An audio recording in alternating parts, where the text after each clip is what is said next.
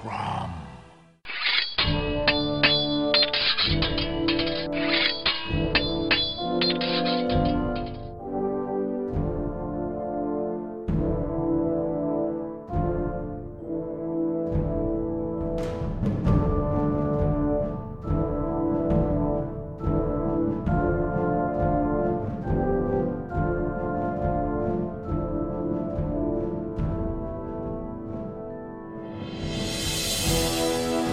Welcome back, everybody, to another episode of the Savage Cromcast. My name is Luke, and joined with me is, I'm Josh. I'm Jonathan. and very special guests we have with us. Matt John from the Rogues in the House podcast. How's it going? Whoop, whoop, whoop. So, thanks, Matt. You are here for guess what story? Rogues in the House.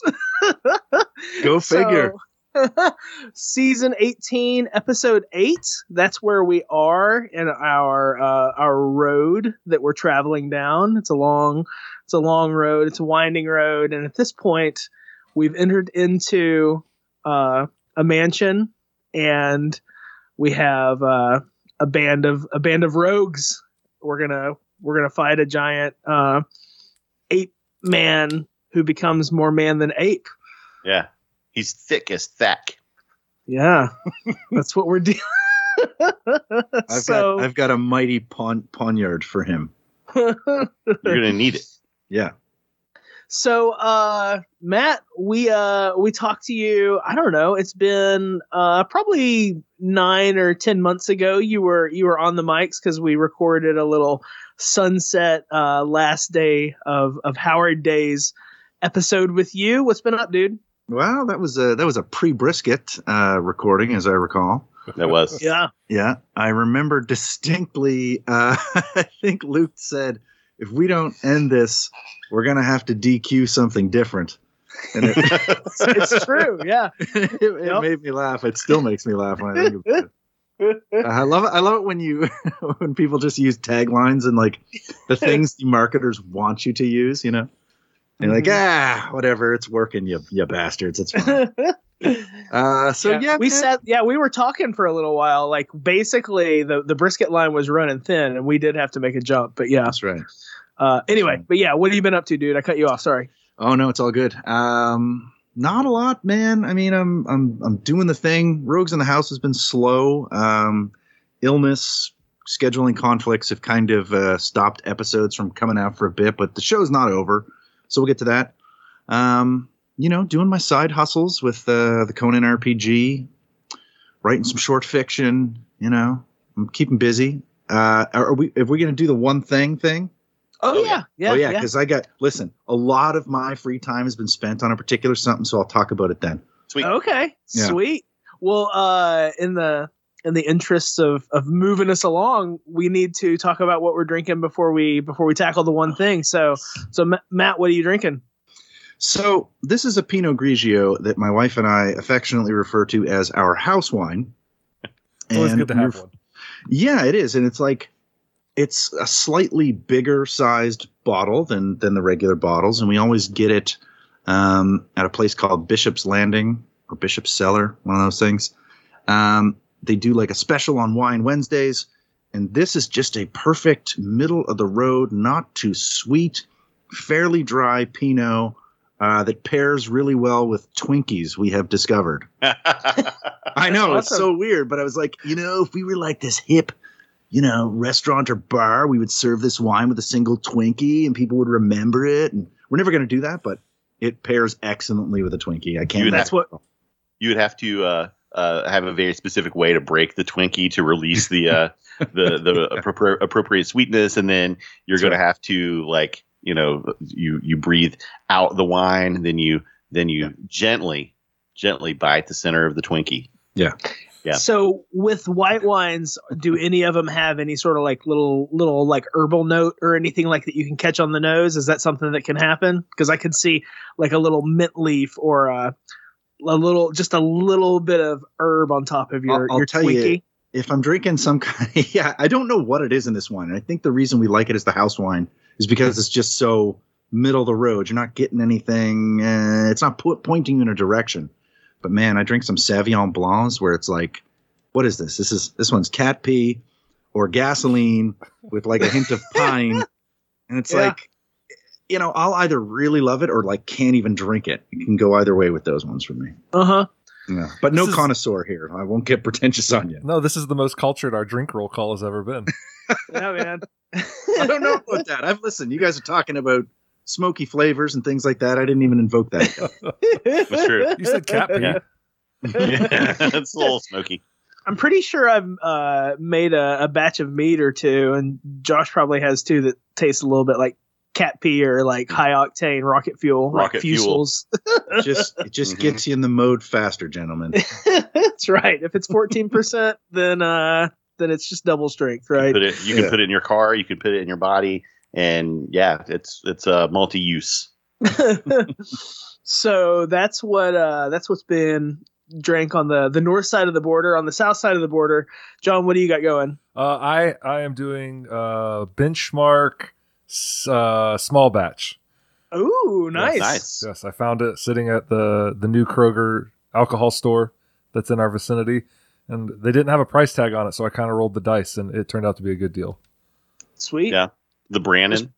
The Brandon one, yes, Was it probably just like 25 bucks or something? yes, I think it was twenty four or something. yeah. So so Matt here uh, in Kentucky there's a there's a bottom shelf like 10 American dollar bottle of bourbon called Benchmark that is uh, an old college favorite of ours but more recently it's put out by the same, same company Buffalo Trace that does you know high end bourbons but they've they've started releasing in the past couple of years some some small batches some single barrels some various things of their benchmark. And so it's kind of cool that they've got these slightly up tiered offerings, but they're still only like 25 bucks. So they're, to- they're totally affordable. Uh, and we've had the single barrel and I think you've had the bonded before, right, John, that we shared? That's it. Yeah, uh, I was trying to remember which ones I tried. Yeah, the bonded. Yeah. The bonded was good. The, the single barrel or the foolproof or whatever. Not, it's not, it's not the single barrel. It's the foolproof. It's too, it's not good. Uh, to me, it wasn't. it, it was, it was too, it was too raw. Speaking Uh, of rocket fuel, It's Yeah. pretty hot. And I- it was like very to- grassy. Yeah, like when you get a, a liquor that is like only for effects, I like to call it graveyard liquor because it's like where you would get blasted at a graveyard with your with your buddies. It's like, why are we here? I don't know, man. we're drinking with Robert E. Howard. Yeah, This is what happens. I'm doing a what do you call it when the you, you put the thing over the grave and you do the uh, impression of it? You like Oh, uh, an etching or Oh, a rubbing? yeah, yeah, Rubbing. rubbing. rubbing. Rubbing's the word. Yeah. yeah, uh, a lot of those uh, foolproof or barrel proof bourbons that are out are really good deals and they're super flavorful and they're like they're delicious.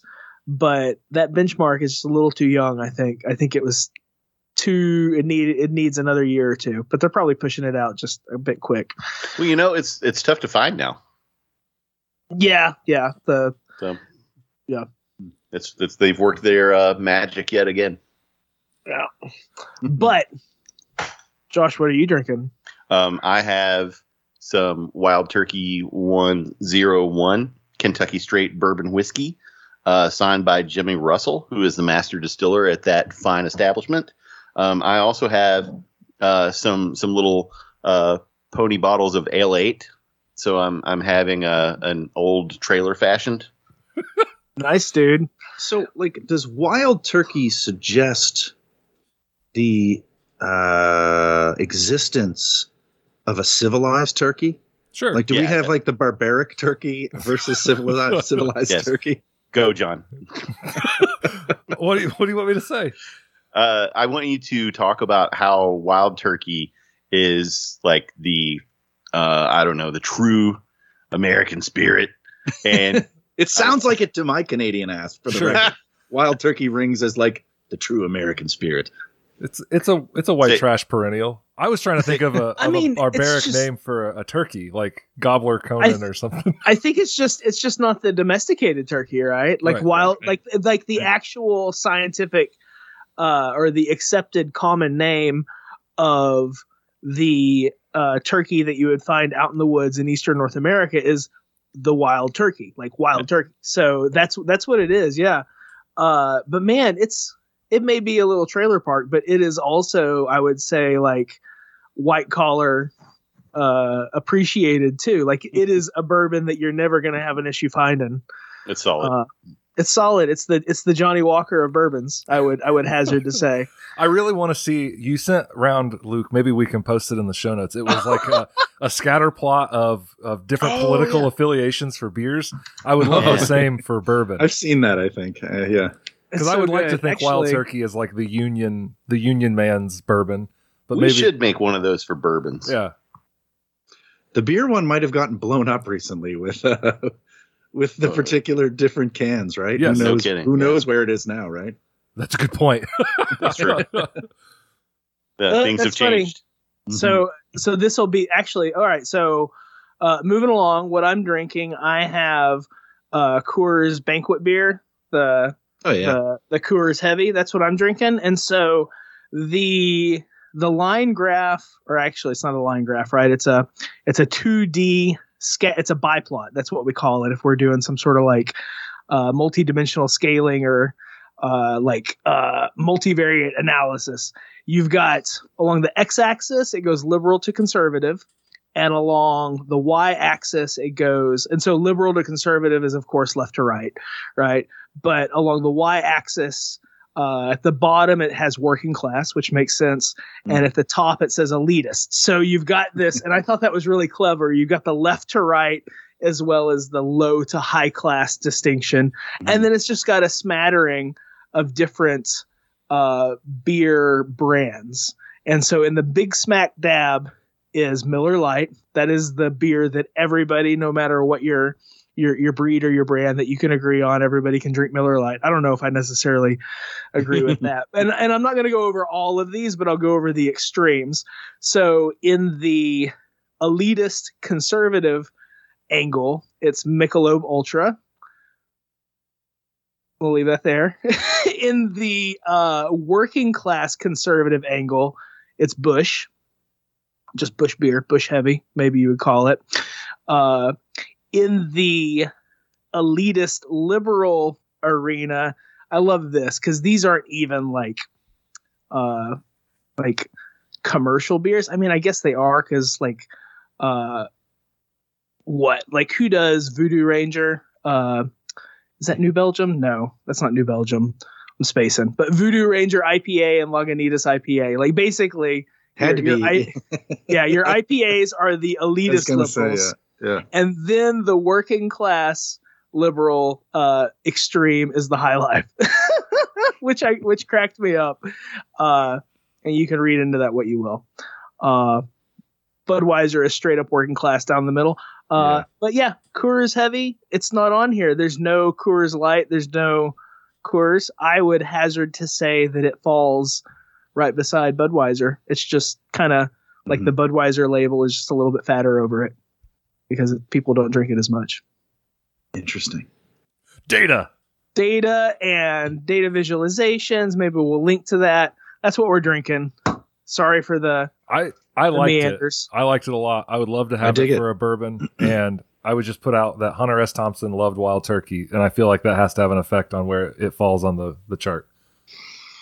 I think you're right. He's a bit of a wild turkey himself. That guy. Very much so. Yeah. All right, we'll work on a biplot. Next episode, we'll come back and we'll maybe we'll cuss and discuss some of the four quadrants of the biplot, and try not to step on any toes. But let's leave that to the side. Let's move over to the one thing.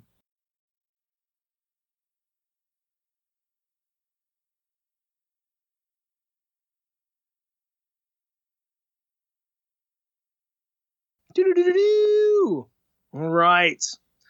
Uh, Matt, I'm going to put you on the spot. Are you good to go with the one thing? It seemed like you got something. Hell yeah! I've been waiting to give a one thing for a while here. Uh, okay, so this was actually going to be a thing I do. Uh, I was going to talk about on on Rogues. Might even do an episode about it. I don't know because I've been really taken by this. So, are you? f- You're all familiar with the name uh, FromSoft? Is that? Uh, so we're talking like Dark Souls, Elden know. Ring. Ed, yes, but yeah, yeah, yeah, yeah. Yeah, so I was being a wuss for a long time, um, telling myself that those aren't the games for me, despite how cool they look, because I want to relax for my video game experience, right? I just kind of want to sit down, chill. I don't want stressors in my life when I'm playing video games. But I uh, I signed up for the PlayStation Extra or whatever the hell they're calling it, the PlayStation version of Game Pass, and on there was Demon's Souls, the uh, sort of remake for PlayStation Five.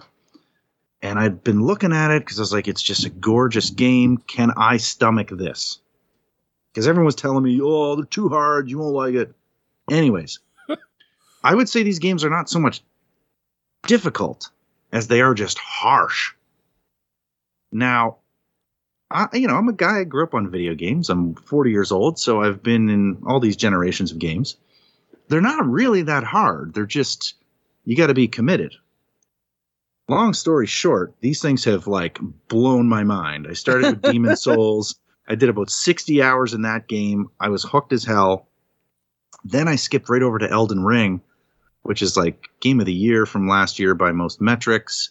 It's this crazy open world situation, also very harsh, but like the the world building and the sort of drip feed narrative and just the cool ass creature design, it has got its hooks in me so hard that I'm almost embarrassed how much time I've been spending on video games in the last about a month and a half or two months. Like I'm talking video games where you know, I'm looking at like 90 hours into Elden Ring here, guys. I can't remember. That was like Skyrim would be the last time I ever sunk that much time into a game. Yeah, that's Skyrim levels. Yeah. So I won't go into like everything I love about this. I will just say that if if it kind of looks cool to you, but you're being a wuss about it, don't be. If you played any video games before, these are they're not difficult. They're just harsh, right? You just have to be deliberate, careful, and keep your goddamn shield up. Is it the kind of thing where you just like save every five minutes before you uh, get to the next encounter, or So no, you don't really have a save function. You just kind of like leave the game and save, which is kind of nice. You can just sort of leave wherever. But if you encounter something and it kills you, you drop your current experience points, and then you have to sort of make your way back from a checkpoint, which is kind of different depending on the game. okay?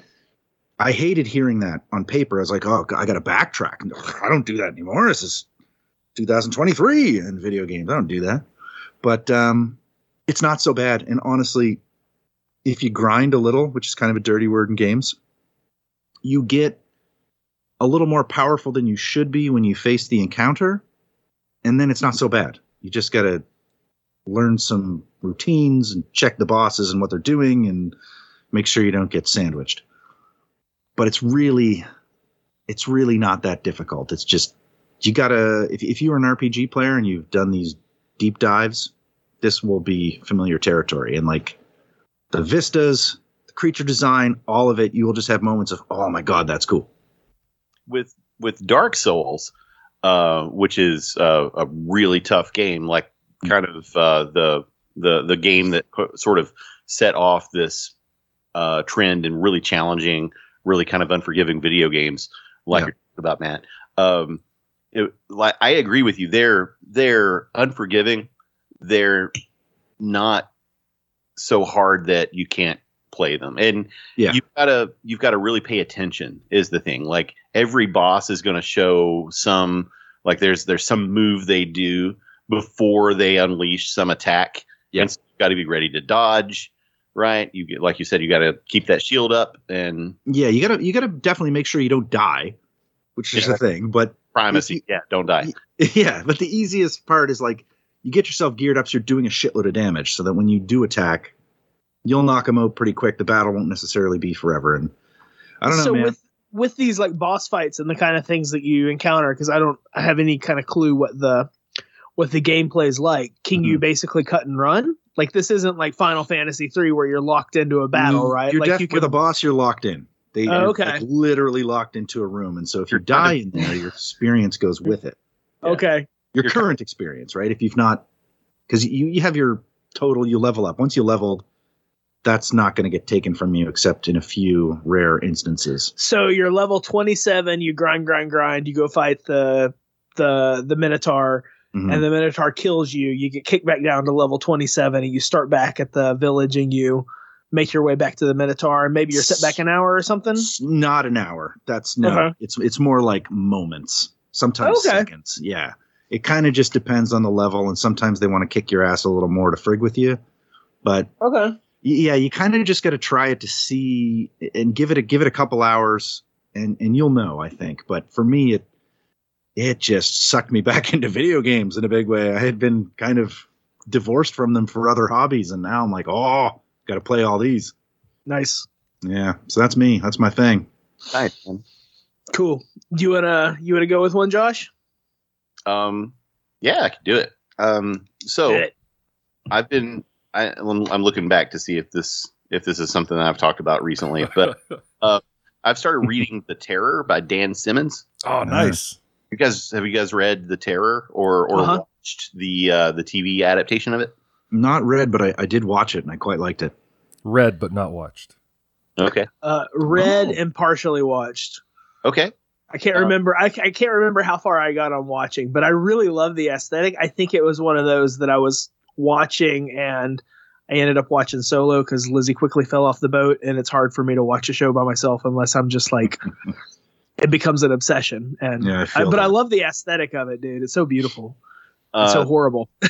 horrible yeah the so i watched the first episode is all i've watched but i'm about 120 pages in it's a it's a big beefy book um but it really has kindled this interest in arctic exploration and like you know 1850s to to 1880s arctic e- exploration Mm. holy crap can you imagine can you No. imagine on getting on a wooden ship that's like that's like coated in some kind of iron Yep. and and just like I'm gonna gonna we're gonna leave from here, go to Greenland, uh, restock our supplies there. We got to make sure we've got enough that'll that'll last like three years, and that's if that's if we only eat like one meal a day. Right. And a meal, a meal, you guys, is a piece of tough salted pork and maybe some vegetables from a tin can. Yeah, Uh, like a, a a squirt of lemon juice or something to ward off that scurvy, right?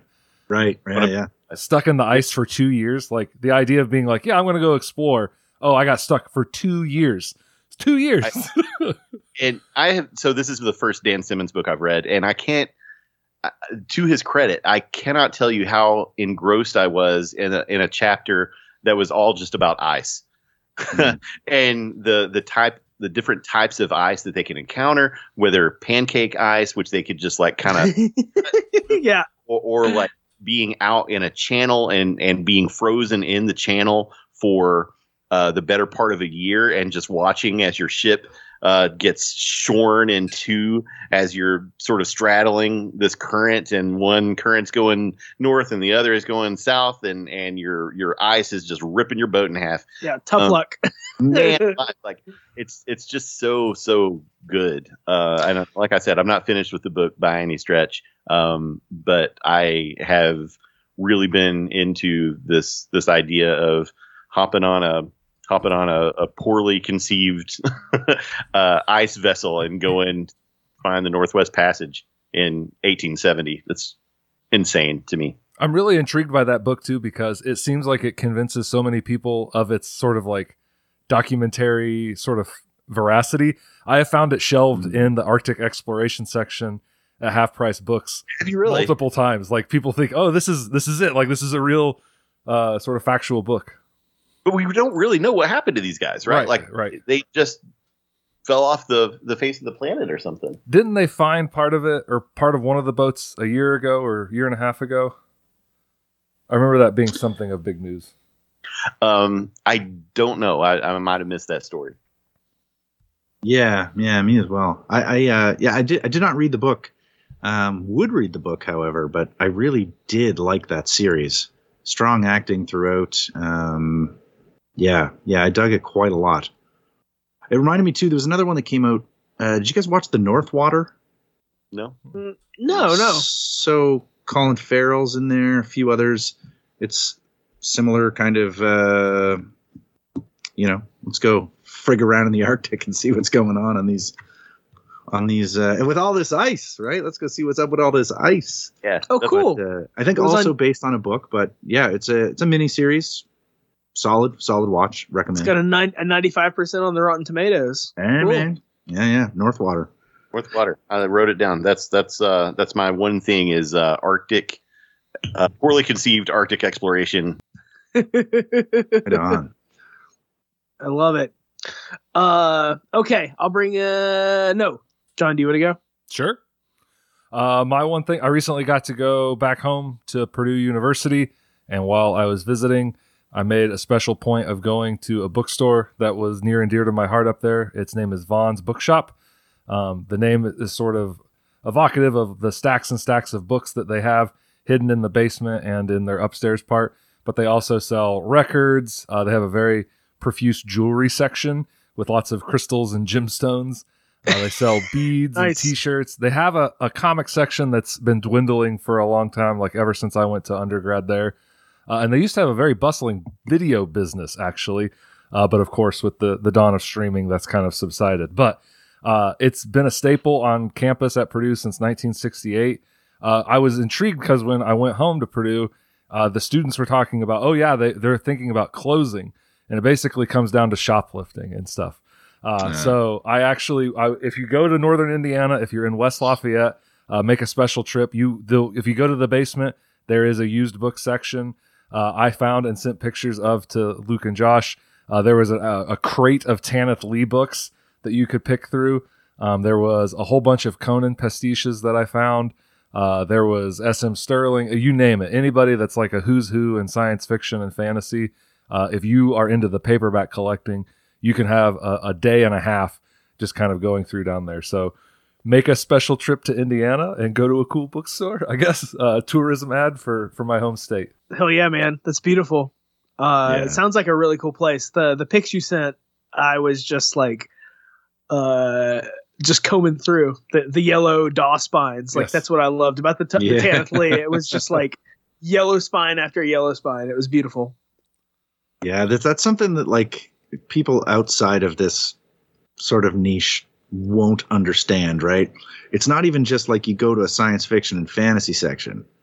It's it's when you see those older books with those paperbacks and those those painted covers, you just get all excited for the treasures you didn't even know you needed. Right? Yeah. Yep. Yep.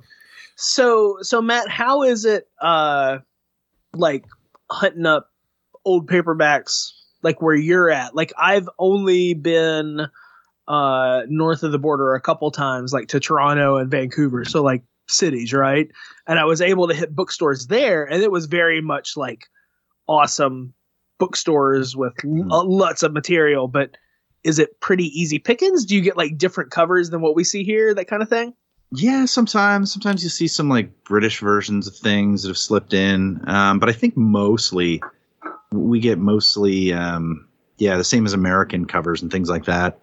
It's kind of uh, I mean it depends city to city, right? And there's all kinds of like little little towns where I go where I'll check out particular little stores that have things, but it's it's as much a hunt as it is anywhere. Um, okay. I think what you'll find though around here is I don't know if this is different elsewhere, but just coming upon books that don't realize the value, like Oh yeah. my, uh, coming upon stores that don't realize the value of books. Like my daughter brought me home uh, one of the James Silke Death Dealer books the other day, which I already had, but she paid a quarter for this. And on eBay, it's like no less than sixty dollars for beat up copies of this book. And so I'm like, "Good job!" It was a Frazetta cover. She's like, "Yeah, I thought that was like the hoodie that you wear." I was like, "It is." I will never read this book. I tried the first one. I did not enjoy it. Um, but the covers, you can't beat it. no, they're uh, yeah, it's it's so crazy, man. Like how you might stumble into some stuff like that. Uh, how big is Halifax? Ooh, Halifax, like a mill. Um, well, Okay, no, like the the old, really, the province is about a million in Nova Scotia. Um, okay, Halifax is the biggest city, so yeah, population density thins out from there. Four hundred and thirty-nine thousand eight hundred and nineteen souls dwelling in There you Halifax, go. Nova Scotia. I mean that's a pretty big both that's a pretty big town, man. Yeah. Yeah. it's it's expanding too, and like all of our property values just skyrocketed during Okay. COVID. Um, is it straight like burbs out from the the city center kind of thing? Like it just you know ex urban sprawl kind of deal? Yeah, it's like we're we're like very much a port city, so like everything kind of started building there. The Mhm. south end of the city is like the nice high cost houses and buildings and all that jazz. And then it just yeah, kind of spreads out from there. It's on a little peninsula. Okay. Um, Yeah, I was just wondering, you know, because you can find for me like finding the the super scores, of course, tends to either happen when when you're surfing online when somebody doesn't know what they have, or you end up in a true like old little uh, used bookstore or used Yeah. store. Like if you go to any of the the larger flea markets these days that have a lot of stuff like Yeah. all together, a lot Yeah. of that's actually like way overpriced. It's like nah. Can- Oh, for I can- sure, yeah. you and a lot of like the the chain stores like um i think you guys have like goodwill or whatever we have like value Mhm. village and they they if they see something like still in a package they're like oh my god it was one million dollars Right. like bro that's sold for it's from the dollar store it's not it's not actually All right, I see Yeah. uh, Capricorn Books, Dartmouth Book Exchange, Schooner been there. Books, Agricola Books, or Agricola Street Books. Is there still i used to go to one called dust jacket and then it moved to a place where the parking is insane and i just have never gone back I don't see that one yet, but you have quite a few used bookstores. It looks like. Yeah, we've got we've got we've got a good few little, and then we got like the comic stores that have used book sections and things like that too. So yeah, Oh, okay. I see Strange Adventures. Strange Adventures is not a lot of used. They're kind of like the hippy dippy comic store, like ooh, the latest independent comics, which is totally cool. It's totally Yeah. cool. Um, my friendly local game store, for the record, is Monster Comic Lounge. I prefer. ah, I Uh, see that one now. Yes. yeah, yeah, it's a great spot. Shout out to Monster Comics Lounge. Uh, four There point you six go. stars, three hundred and eight reviews. I would trust that any day. Hell yeah! I feel like you need to check out Capricorn books though, man. I feel like they have to have a pretty sick like a cult section and uh a good a good deep dive into some uh It's funny you've actually some just- dark dark stuff. you doing a, a search from America to Canada on these used bookstores I should be checking out, and I haven't. It's next to Tim Hortons too, so you could get coffee Ah, and get. Dude, everything is next to a Tim Hortons here. Oh yeah, no, you got to go to this place. It is. It's stacks on stacks on stacks of stuff. I'm seeing in some some user pictures. Capricorn books. Yep. All right, I'm checking this. out. CDs, vinyl records, and DVDs. Come on down to Capricorn Books.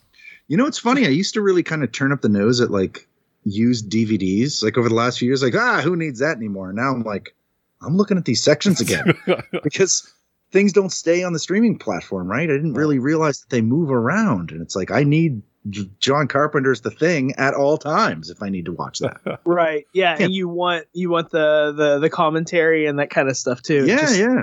Yeah. Physical media.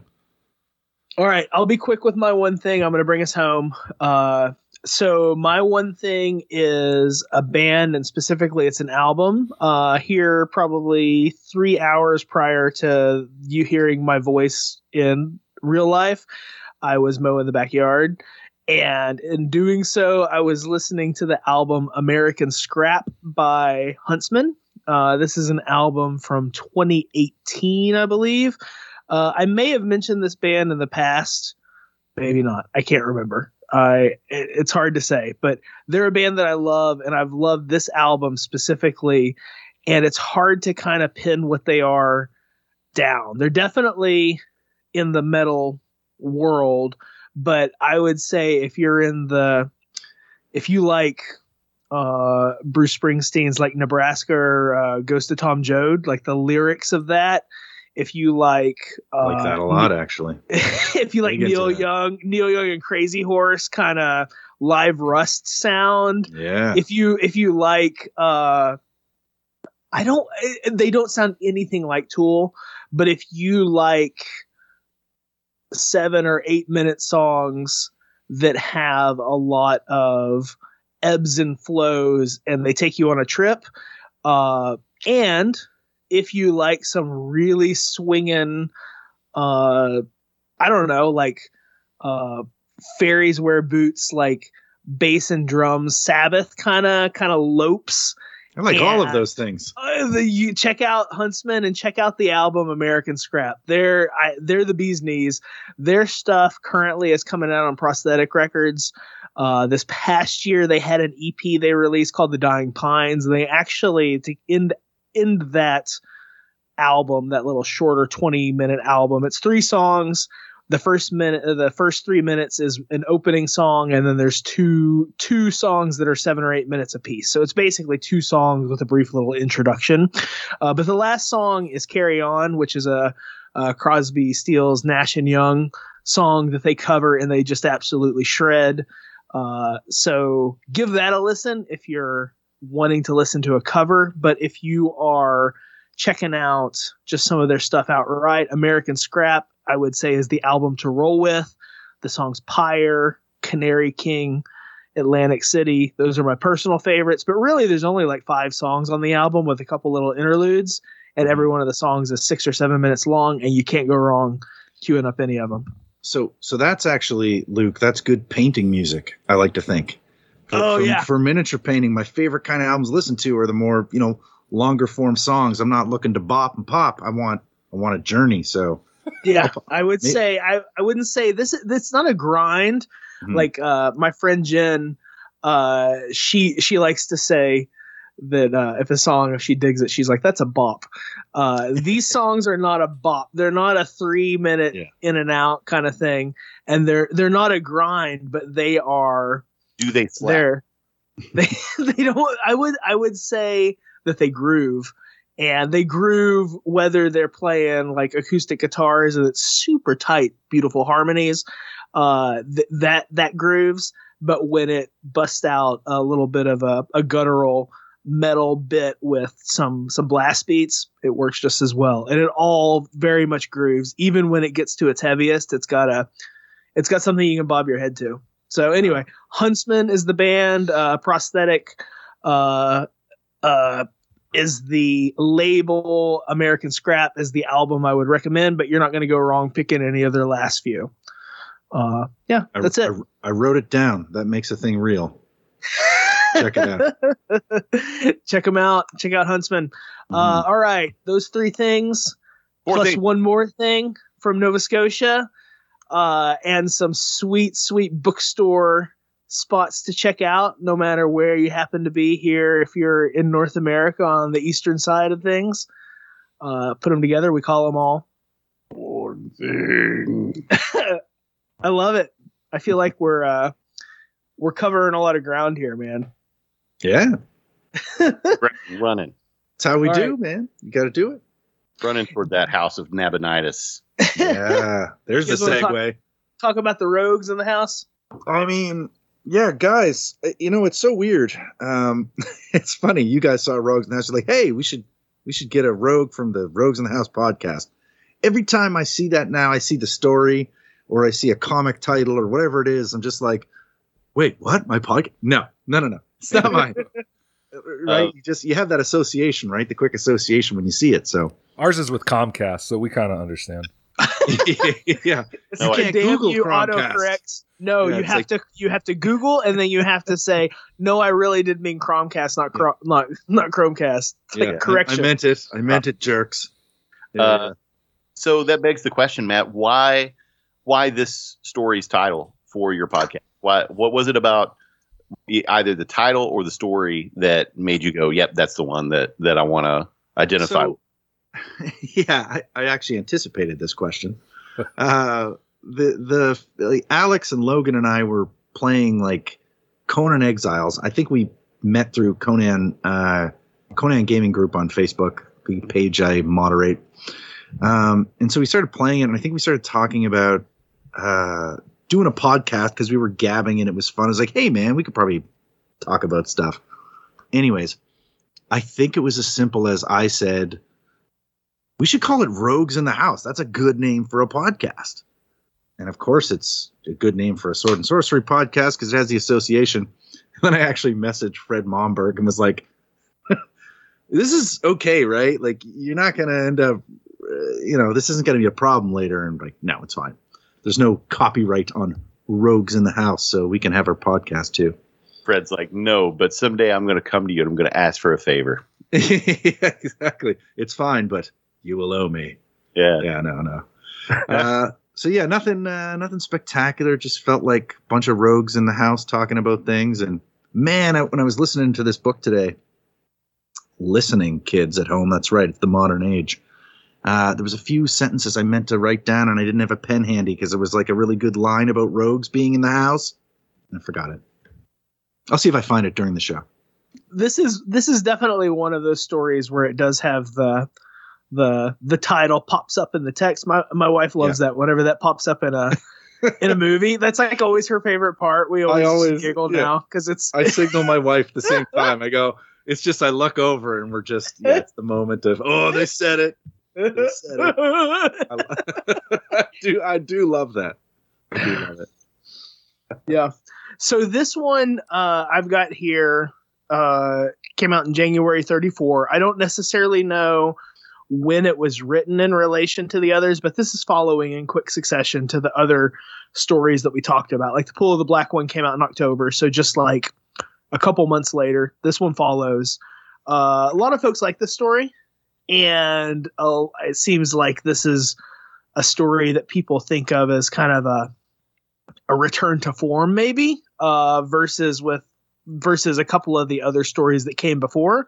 I don't know uh, how how we can approach this, what we think about it, but maybe we can start with that. Do you guys see this as a story that's like a return to the better Conan story, or just something different?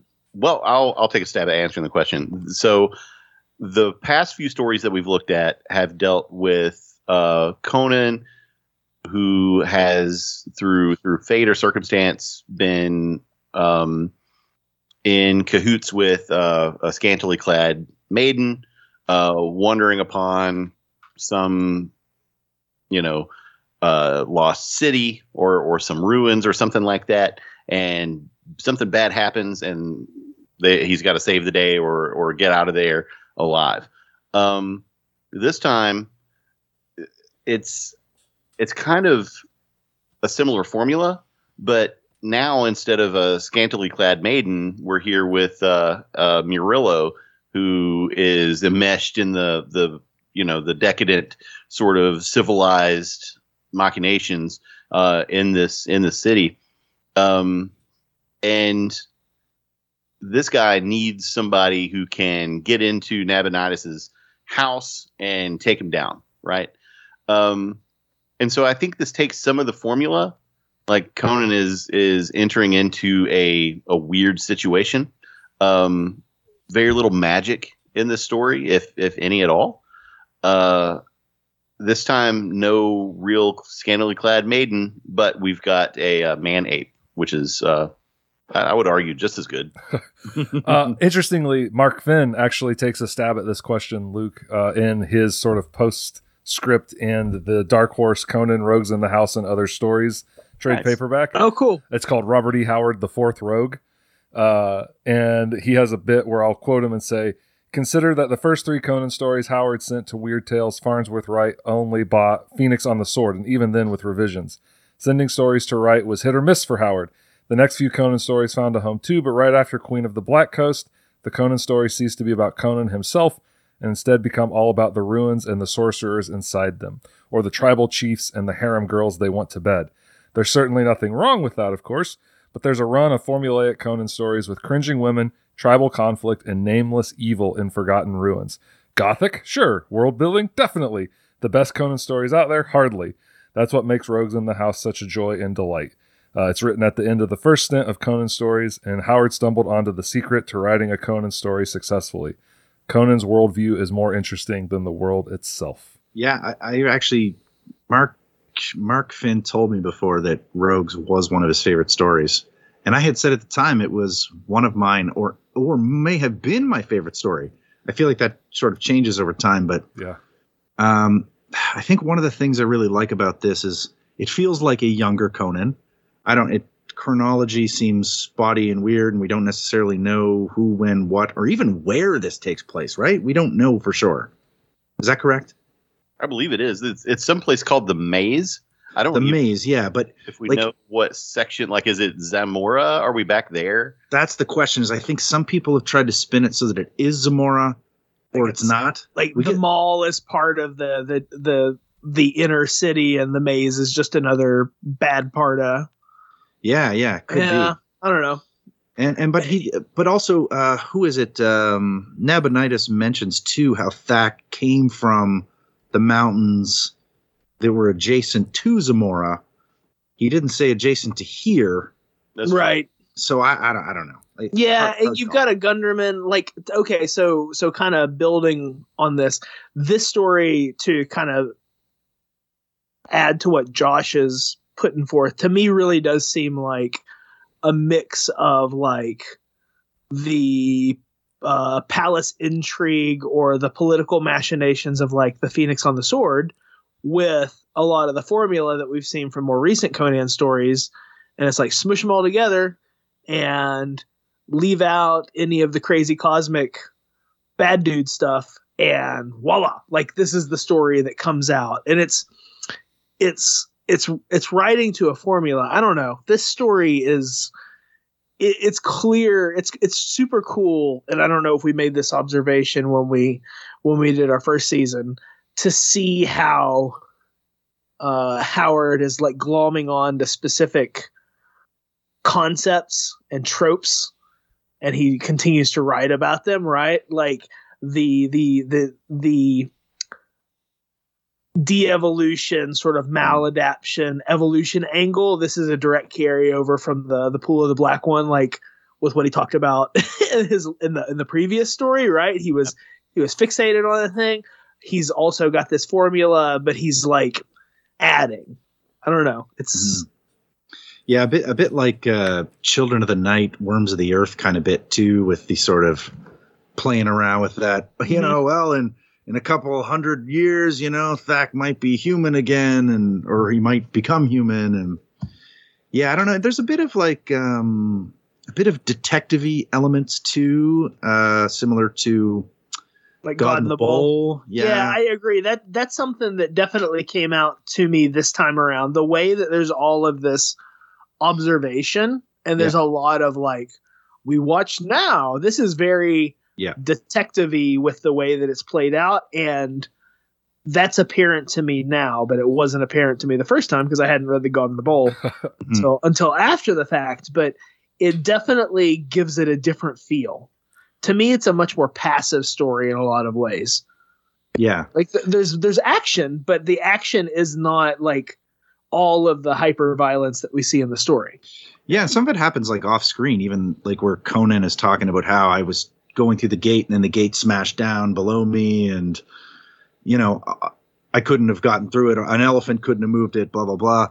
That that's that sort of stuff too. Is like yeah, almost off screen actions. And Mhm. what Thak does, he tears the dogs apart, or he tears Yeah. apart the dog, and like yeah, it's very sort of that's what reminds me of God in the Bowl so much. Is they're like the little plot twists and the things that have occurred they're presenting it to you, the reader, in that way. Kind of reminds me of that. Yeah, I, I don't know the the like I, I mentioned this earlier the the actual writing history of this. If I would have had a bit more time to do some homework, maybe I would have looked up if there was any Bobby Derie quotes or Mm. short essays about how this is put together. But this to me does seem like a story that was revised a bit. Whereas I feel like some of the other stuff that we've talked about uh, were stories that could deal with some revision, like in, Luke. rec- in recent weeks. Luke, let's hear what Howard has to say about this. Uh, okay, hit me, hit me with it. In a letter to Clark Ashton Smith, this was one of those yarns which seemed to write itself. I didn't rewrite it even once. As I remember, I only erased and changed one word in it, and then sent it in just as it was written. I remember Oh. reading that before. That's right. Yeah. Snip snap. Yep. Okay, Yeah. where did you read that? Uh, the Fourth Rogue by Mark Finn. Oh, okay, okay. Yeah. Yeah, what, I word, wasn't what, word, able- what word do you think oh. it was? Sorry. That's a good question. I hope think it was Thak. Thews. It was Thews. I hope it was Thews. He, he said muscles, and then he Oh. replaced it with Thews. Yep. Sorry. he, he goes on to say, I had a splitting sick headache too when I wrote the first half, and that didn't seem to affect my work any. I wish to thunder I could write with equal ease all the time. Huh. I, I have to admit, I didn't do any of my, my like over the past couple stories I've done, like the reading the Hither Came Conan and then the the Howard Andrew Jones like rereads, like because those seem to be the cor- the cornerstones that we can come to over the past few years, like in the past five or so years about like long form discussions of things. Mm. So I don't know what what's been discussed there, but that's that's awesome. So it's weird. It seems I don't want to say the story's finally oiled because some of the some of my gripes are with some of the trap machinations. It seems a little bit too contrived, like the way that Thak is like pulling pulling Yeah. sashes and ropes and And now don't we will wait for the gas to choke them out. And Thak is enjoying it, as you can see. He likes this. Yeah, a little like that for sure. like to me that feels like you're writing to shorten or something uh but anyway howard apparently wrote it in a sitting and changed a word a migraine. With a migraine Which is commendable, man. I could not. I, no that's last crazy thing I want to do with a migraine is. Typewriter. Yeah. Yeah, no thanks. That's crazy. Uh, that's cr- that's crazy to think about like how you could have such a fully formed plot i know we've talked about this but like uh, writing today right like revision and being able to scrutinize every word every sentence within a paragraph and every paragraph within its place within a story Yeah. like to do that that's how we write today and that's not seemingly how this kind of stuff like it's a different level it's like operating on a different level Can, can I Yeah, say yeah. perhaps a hot take? I I do not believe that. Like, I, yeah, I, I I think Howard is lying. Like, I maybe speaking ill of the dead, but like, I think he's No, he's showing I off for his friend. exaggerating. Yeah. Yeah. yeah I mean, changing one word is sus to me. Yes. Yeah. One word? that's right yeah What writer Yeah. does that? Come on. But to be able to take like i don't know how many words this manuscript is uh but to take like a 5000 or a 10000 word uh manuscript that's been typewritten i guess you go through it and you hand you hand edit you make lots of uh notes in the margins and then you retype it. I mean i know you do that to to make it clean to clean it up clean it up clean it up. But what a what a effing headache man to like strike out paragraph five in its entirety, but to take like the last two sentences of Oh. paragraph six and slide them up to paragraph four to give that little segue. It's just a crazy way of thinking about writing. And Yeah. seemingly Howard wrote this with ease compared to other stuff. Like I think we can probably like we got to take him at his word that it was an easier story for him to write, I guess, mm-hmm. right? Yeah. Yeah, I can I can see him banging out a draft of this that was pretty good, mm-hmm. but you know, uh, writing it whole cloth and then going back and changing one word, I don't, I don't know, man. Maybe. Uh, yeah.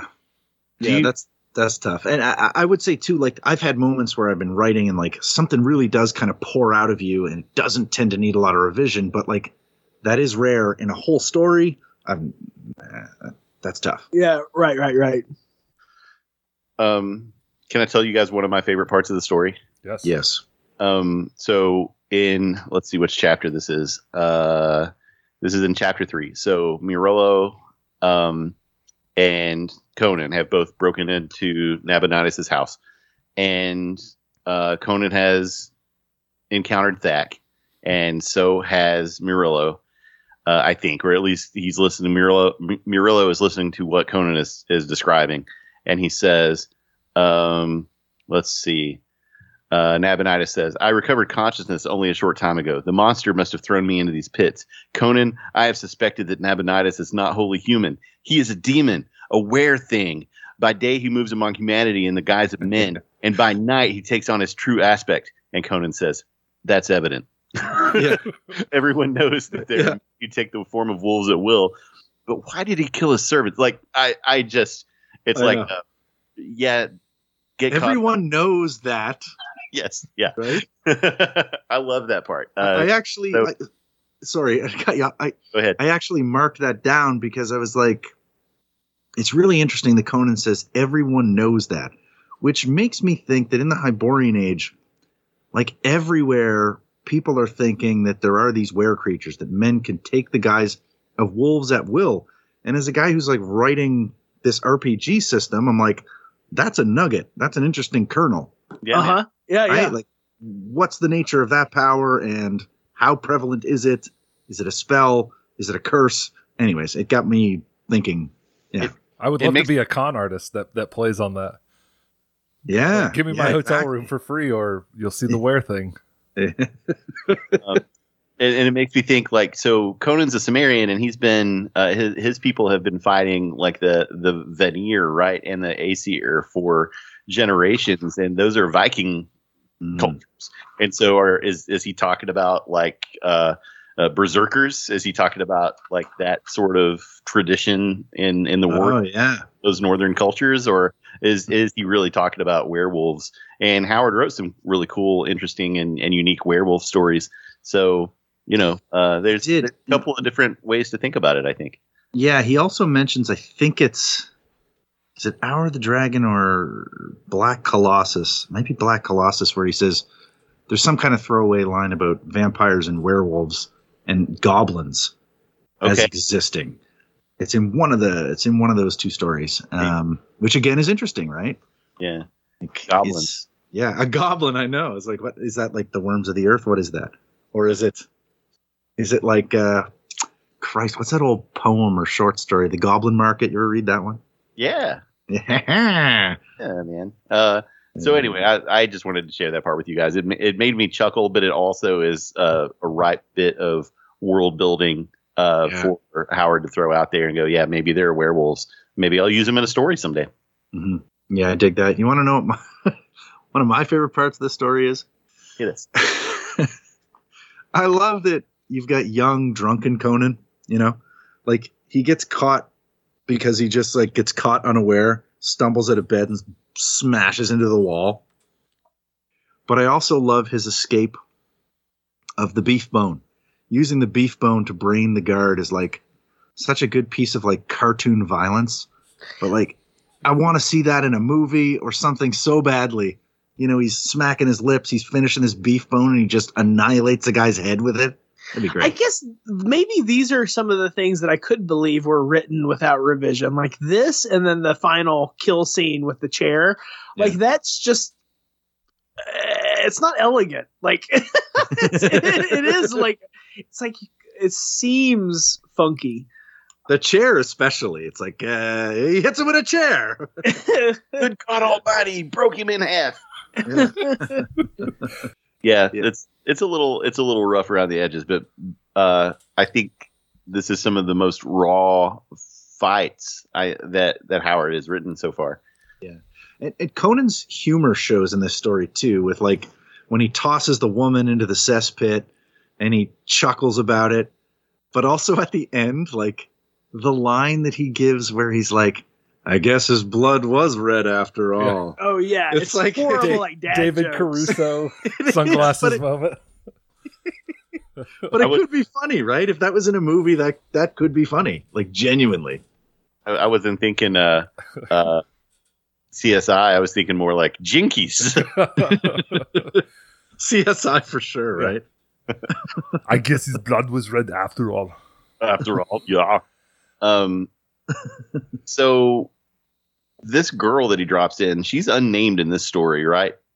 Like we yeah, don't they've know really who she is. But in the Dark Horse, this is a recurring character, I think. Like someone that's been with Conan for a while and has betrayed him. Him and the Gunderman.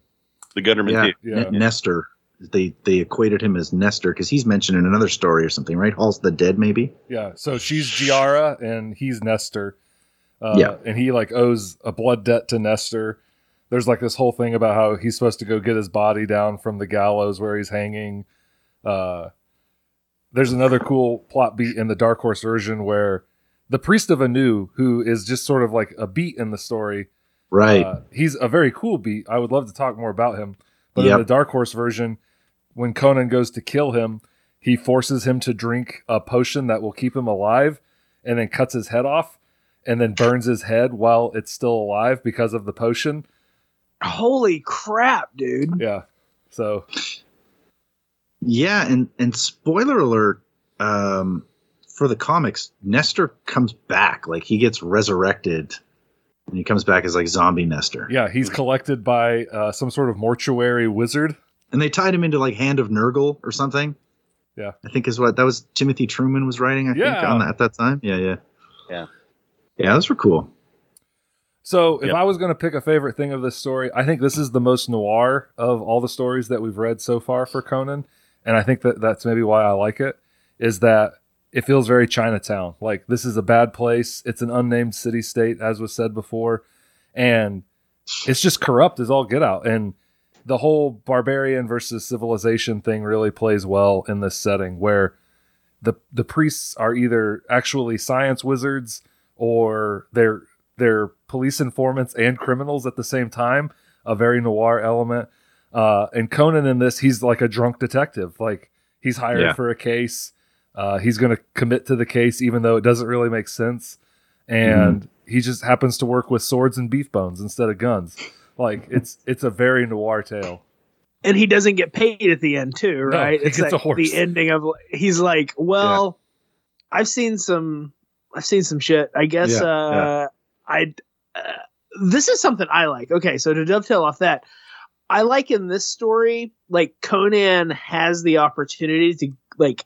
There's the statement of like, well, hey, how about going back and getting a little bit of retribution against you know uh, an a hole that's kind of an outstanding problem in the story and Conan's like, "No, I'm more intrigued about that horse that you mentioned. There's there's other cities that I want to get to and I want to I want to I want to blow this down, man. I got I got to I got to get somewhere else. This I'm done. I'm donezies." It's not worth it Uh, to be here. Yeah. And it seems it, like it, it's it's a different note, but it is similar. So like in the Scarlet Citadel, uh when Conan is kind of leading forces and there's the the aristocratic guy that wants to just like be cavalier and go on and Conan lets him go.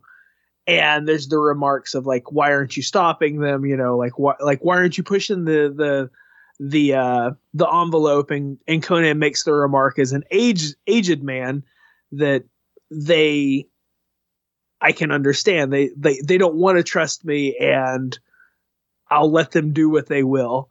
And this is another instance of Conan being like he's not vindictive. Like of of all of the things like Conan in this story is is a butthole with the way that he treats you know the dame that he throws her into the cesspool after he cuts the head off of uh, uh of a uh, of a priest and all all kinds of kind of kinds of horrible things like he's he's not a nice guy in that respect. He's he's uh, Well, he, he also takes a murder contract. Yes, Right, he, like, he just that's like, he just hardcore. rolls with it. Oh, he Yeah. kills the boyfriend for no reason other Yeah. than yeah.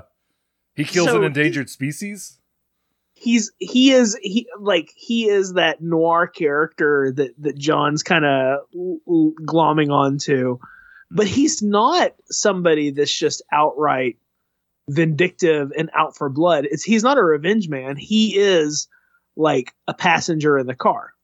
Yeah. Right. Which which again is a is a is a noir kind of thing. Like we've got this PI or this uh this this low life that's kind of our bird's eye view, who's also gonna see it to the end, or unless he doesn't. But you know, in this case, he, he this is heroic, right?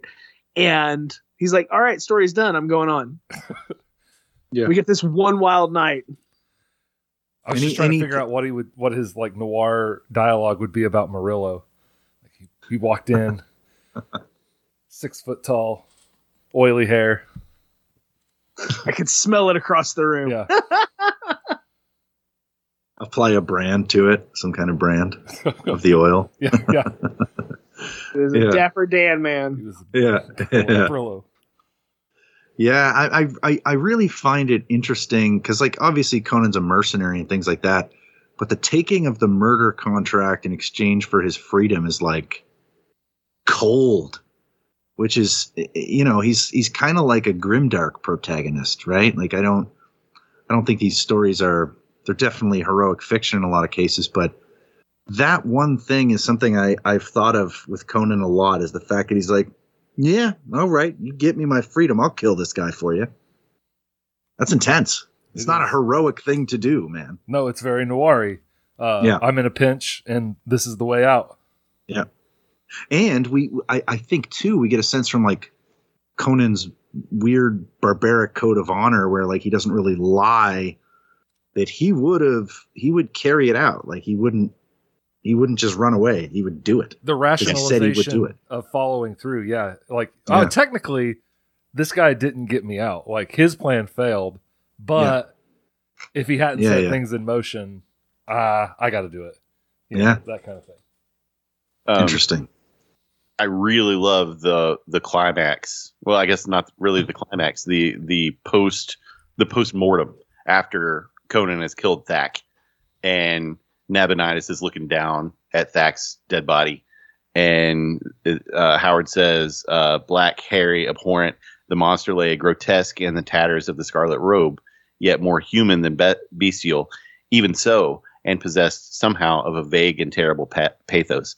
Uh, even the Zamorians sensed this, for he panted, I have slain a man tonight, not a Yeah. I will count him am- uh, among the chiefs whose souls I have sent into the dark, and my women will sing of him. That's the, pretty cool. I feel like this. Yeah, that's it what we were focused on ten years ago. I feel like we talked more about Thak then. Well, that's that's another whole piece of interesting world building, right? From the role playing game perspective, I'm like, wait, there's a whole like community of Thaks in those mountains. What's that like? And what if they there's what these- if they these- cut loose and started raiding or something, right? Like that would be insane. What if yeah, what if uh what if Thak made it back to his to his his ape his ape community? Like Mhm. they are they're to to put it bluntly, they're dum dums compared to Thak. Like Thak's had some schooling, right? Yeah, yeah. Thak's had a lot of opportunities and he's been taught and this other species has the capacity to to do all of the things that Thak does. Like if you took five of the same species that Thak's a part of and put them through the same sort of like training and mm-hmm. and experiences that Nabonidus did, you would have a whole army of Yeah. m- like man apes instead of ape men. You know, it's it's cool how it's that that that flip flop. and that would be that's that's perfect for like pastiching right like you get a sorcerer who's like oh christ i could i could probably bamboozle all of these things Right. and i could And command this is a ready-made army. Yeah. yeah like that could work yeah it's just uh, uh, howard really has a way of just packing in his world building in just like single lines Yeah. where you're just like damn that opens the imagination completely without having to actually go down that road at all this story doesn't seem quite so grounded. I know we've kind of talked about this already about where does it happen. Like this story is not so geographically grounded as some of the other things that we've talked about though, which I think is interesting. And I think that's why this this time reading it, I'm making connections to uh Phoenix on the Sword. It feels like with the names of like Murillo and Nabonidus it feels more Grecian or or Roman or like it feels more of that setting than some of the more yeah uh, you know uh, African or uh, Eastern flavors or like island flavors that we that we've seen in some of the other recent stories. Yeah, whenever I read Phoenix or um, By This Axe I Rule, I really just get Hamlet vibes and like Julius Caesar vibes. Like it feels like Howard was reading his Shakespeare at that time and just Yeah. pulling names out and like little plot details. Yeah, this one it's it, it, it is interesting to consider the setting, especially with those names. Because those names aren't the same names as we heard thrown around in like uh, Tower of the Elephant or something, right? Like No. seems different regionally for the personalities. Yeah. Yeah. I Yeah, think, Yeah, Gretchen, I, I think you're on to something Yeah. there. Sorry, John. no. If you if you look at the the Rogues in the House Wikipedia page, it specifically says it's supposed to be between Corinthia and Zamora, and Corinthia is an analog for Greece, whereas Zamora is for the Romani people. Uh, Mhm. it quotes on Wikipedia about also has hints of Israel. So I'm I'm not sure like between Greece and Israel what we would be looking at in terms of mountain ranges and all that Mhm. stuff. But we need a Uh, geography teacher. yeah. Yeah. Um, so Mitra is the the god that these these priests are uh, priests of, right? Well, we got Doesn't we got a new the god of Anu. Uh, okay. You who's wanted a- to speak about him. No, I don't. I don't want. I, I like the priest of Anu, who's clearly like a two timing snake and gets gets what's coming to him. Uh, I don't necessarily care about Anu. I am very fascinated by the use of Mitra in this story. Like Nabonidus is sort of presenting himself as an atheistic scientist, like he doesn't believe in magic, and Yeah, yet yeah. he calls on Mitra a lot. uh, he seems to be very cl- prone to being like, "Oh God, save me." Yeah. And I always consider that like I- I'm a non-religious person, but I will always say like Jesus Christ as a curse or like Christ, what's next? right. And it's like I'm not actually appealing to a god, but I say it a lot.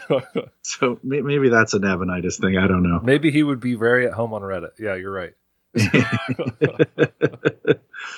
yeah. All right. What else, Luke? You got uh, a favorite thing about the story? I don't know if you've shared. Uh, I think the thing that I like the most about this story is probably the the clarity of the the civilization barbarism angle. Like, of course, that's the that's one of these things, these themes that comes up again and again. I like this story because it makes clear, I think, Howard's affinity for the the barbaric or the barbarian. I wouldn't say the barbaric state, but the barbarian. It's it's an honesty thing. Like Howard treasures like honesty and the fact like there's the line about like the barbarian's the most honest of the three because at least he's gonna you know admit that he's gonna kill you before he kills you or something something along those Yeah, lines right he's not gonna lie about it he's not gonna try to try to cover things up and we see that in other stories but i really think it's elegantly put here and i think it's cool that we have three different characters that are kind of on this gradient and i know we've talked about uh already this season like gradients of uh civilization and kind of like where holy men and these shamans and these politicians fit in but i think this is a really great uh example of how we've got conan on one extreme and he's he's a pretty honest dude but then we've got this observer about conan who's able to kind of see the difference of him versus the other extreme of the sorcerer or the politician. Like, and I, I guess that's the other thing is I like how the sorcerer and the politician kind of get wrapped up into one in this story too. Yeah. You it's almost like we get Thoth-Amon mixed with the the with a the- robber baron with a yes with yeah, the robber baron. With- yeah, yeah, yeah. exactly. like yeah, a yeah. Go for it, John. oil exam. Uh, Yeah. Uh, you exploit a whole kingdom for your personal greed, and under the guise of disinterested statesmanship, you swindle the king, beggar the rich, oppress the poor, and sacrifice the whole future of the nation for your ruthless ambition. You are no more than a fat hog with his snout in the trough. You are a greater thief than I. This Zamorian is the most honest man of the three of us because he Yeah. steals and murders openly. Like it just feels. I mean, there's some quintessential Howard stuff in there, right? Like seeing people in his oil boom towns in Texas, and Mhm. I'm sure he would have appreciated the town pickpocket way more than the oil baron that came in and like ruined Cross Plains or, or whichever town it was they were in at the moment. Yeah, yeah, that's that's true. And this story too, like I, I had forgotten because I, I can't actually place where the um you know this uh, civilization versus barbarism. Like I know it's all through the stories. I can think of all kinds of quotes that come up, but I forgot how much of it was kind of in this one, Mhm. right? And and that that quote there nails it almost as much as any other I can think of. Really. I got a question for you guys um this came to me when i was i was thinking about this story and like my my memory is really hazy. This is going back like 15 years or so in university but murders in the rue morgue from uh, edgar allan poe. As i recall the revelation like one of the reveals in the story was oh my god it was done by like a primate who It's committed these yeah, who committed these murders. Did Howard read that and and clip that idea that like the murderer was actually a an ape man, an ape of sorts? Do you think there's any connection there? That's a good Has question. anyone has anyone talked about that before? Like I I, I feel like someone had to come to that. Yeah, surely they have. So, Murders in the Rue Morgue uh, was written in 1841. So, of course, 80 years before what we're talking about here. Uh, and it's like a classic detective story, right? Yeah. Uh, oh, it says here. Oh, okay. So, as the first fictional detective, uh, Poe's Dupin displays many traits which have become literary conventions in subsequent fictional detectives, including Sherlock and uh, Hercule Poirot. Poirot. So, it had like he had to. I mean, he was Yeah. working with these with the the the detective tropes, like we've talked about the God in the Bowl kind of kind of feels here. He's tapping into that that storytelling. Yeah, it's just just the fact that that sort of the murderer was a monkey of sorts. I was like, yeah, like that specific beat very much. specific, right? Yeah. Yeah. Uh, and also too, like the line at the end where Conan is saying, "It was a man I killed tonight," almost feels a bit like King Kong. Twas beauty that killed that beast. Uh huh.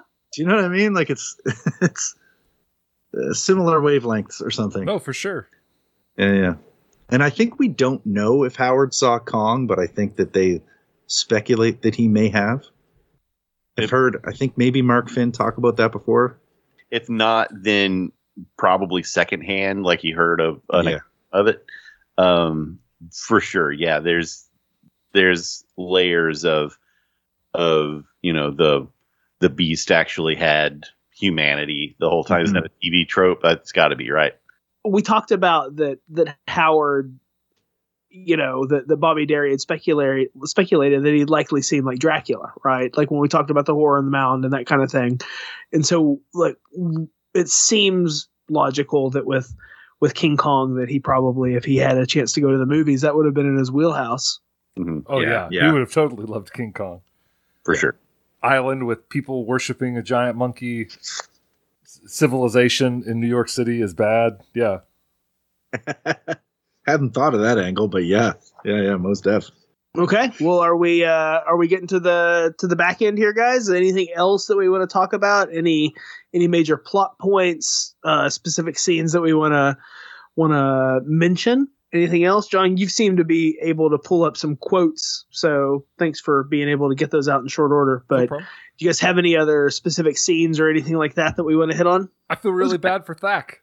Like Thak didn't deserve this. Thak Thak is such an innocent victim in all of this. Warped. Now, now let me push back slightly on Okay. that because because uh, you know the the storytelling can you know they'll they'll tell the writer don't kill the dog. Thak killed that dog, He did kill a dog. You're right. and it was not a wolf. It Nope. said He- it was he- like savage hound, but he did kill the dog. So I He killed I- a dog and a faithful servant. Like he he's he's but I feel like it's all in I I don't know. Like there's something about Thak where it's like this Yeah. person that wants freedom. Uh, he's trapped. He doesn't really understand what he's been made to be. And Mm-hmm. I just sent a text. Uh, the picture of his death in the Dark Horse comic.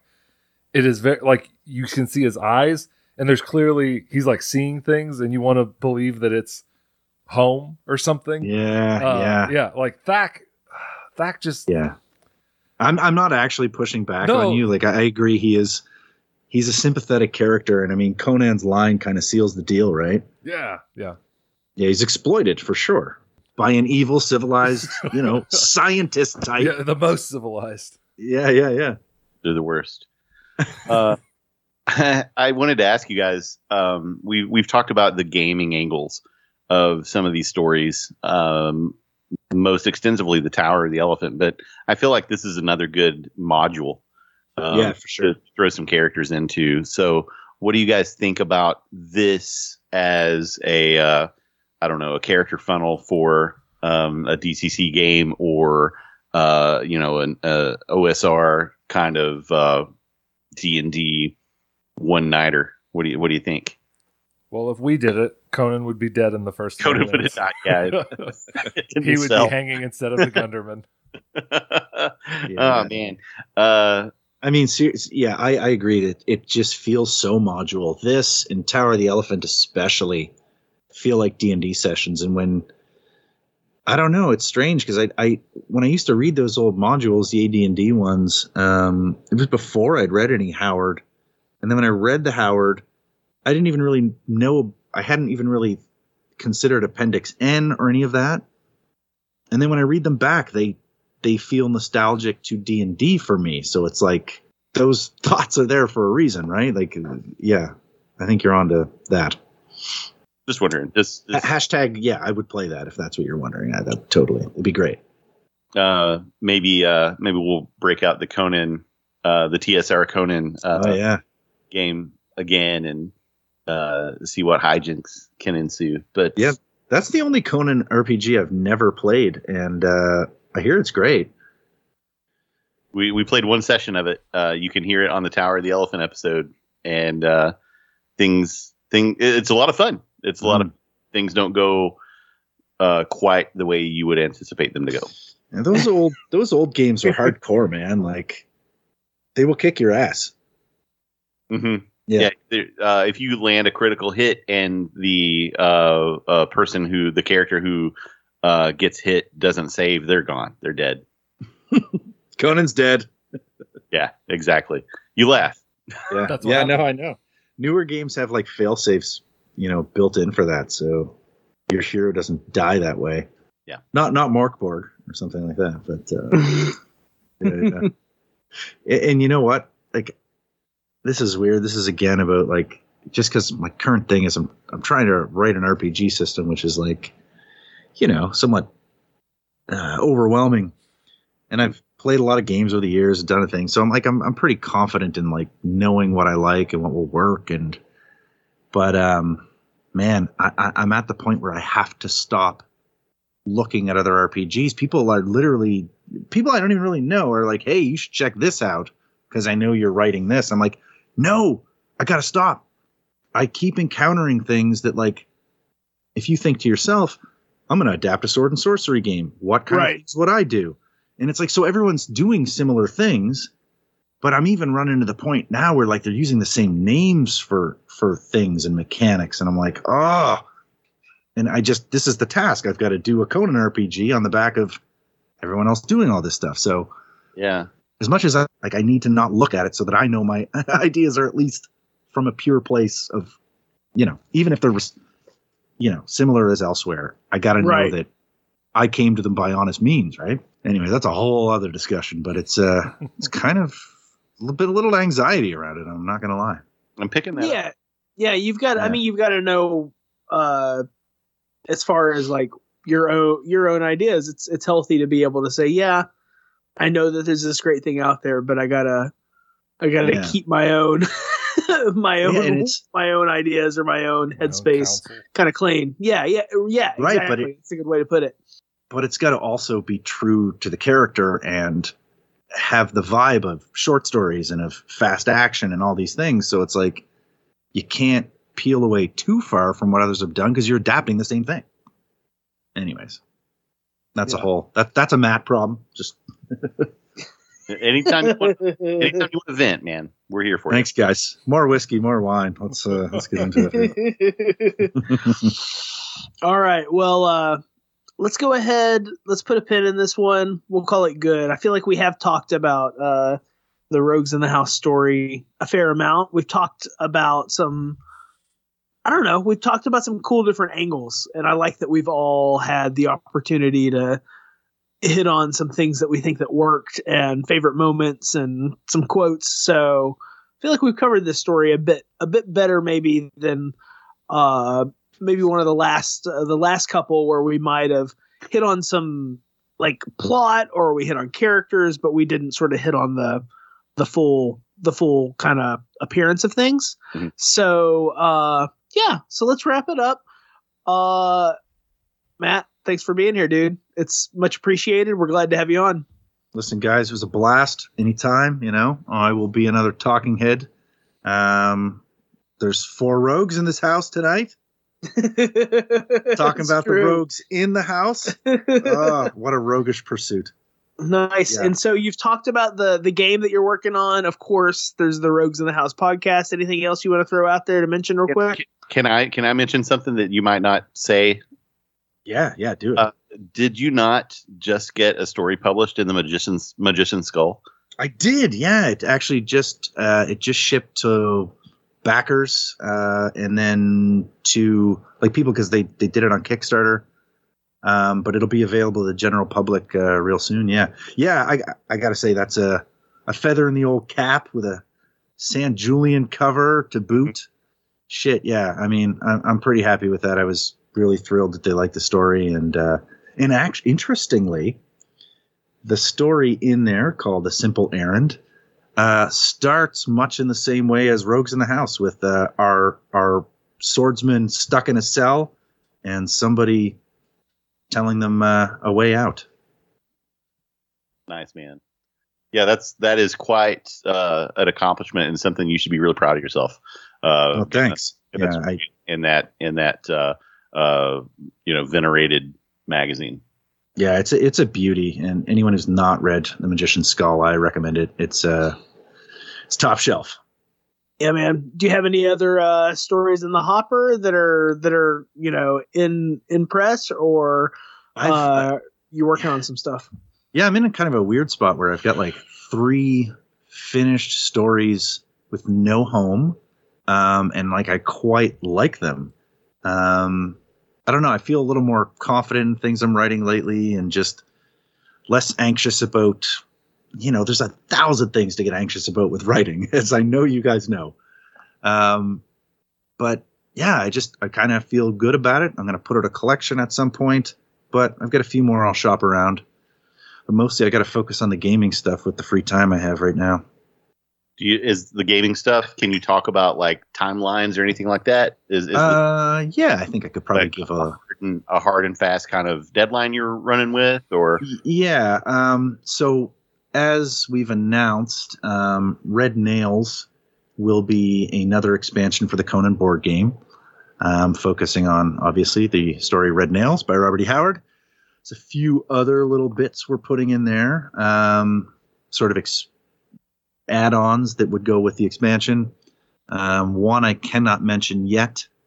Uh, another I will I've already mentioned is like a little Frazetta add-on. So we basically got a sweet Frazetta mini of uh, it's the Conqueror, right? Is it the Conqueror where Conan's coming on the horse? I think so. Yeah, so we got that mini, and then we've got the uh, the Destroyer as well, where he's uh, atop the heap of bodies, waving that axe. So we got a situation where you'll have a scenario where you will play as horsed Conan and then unhorsed, with a little mechanic involved too. Um, that's looking to be later in the year. I won't give a date, but probably fall ish. Mm-hmm. And then the RPG will be 2024 at some point. So exciting stuff. Cool, cool. deadlines, blah, blah, blah. But uh, if you're into the Conan gaming side of things, plenty more to come. That's awesome. Yeah, man. Yeah. I'm, I'm glad that, uh, you know, you're a fan. You're out there not only waving the flag for Conan in gaming, but uh, putting together cool content and you've been in it like this is not your first rodeo in this mm-hmm. arena. Uh, you you've been doing this a, a little while, so uh, it's it's cool that you're you're the guy. You're the you're you're becoming Conan, the Conan gaming guy. Yeah, yeah. I, I never would have thought. It's just you know you get these opportunities, you do your damn best, and like hell, man, it's a pretty it's a pretty cool side job to have. I won't lie. Yeah, that's awesome, man. Luke, are we taking it taking it out? Are we done? Yeah, man. Take us home. Where can the people find us, Josh? They can find us on the web at thecromcast.blogspot.com. You can email us. We're thecromcast at gmail.com. You can call us and leave us your civilized or barbaric thoughts about Thak, about Nabonidus, about Conan, about Matt John, not do a Conan voice, even though John, uh, Jonathan, and I both baited him into it. I, I, felt, I felt bad. I didn't, I did not want to come in there and be like, "Listen, guys, you got to be more subtle with the accents here." We go big, yeah. People, do you see the memes out there? They're like, "I'll be back." You never. I don't say the back. I say, "I'll be back." I'll be back. There's no back. Bullshit. it's not a tumor. It's not a tumor. uh, we are on all of the requisite social medias at the Cromcast. Um, and yeah, find us. We're out there. Search Google. Google knows us. Except you'll have to remind Google that we are neither the com uh, neither Comcast or the Chromecast. And with that, thank you all for joining us. And you can find us a little bit further down the road of kings.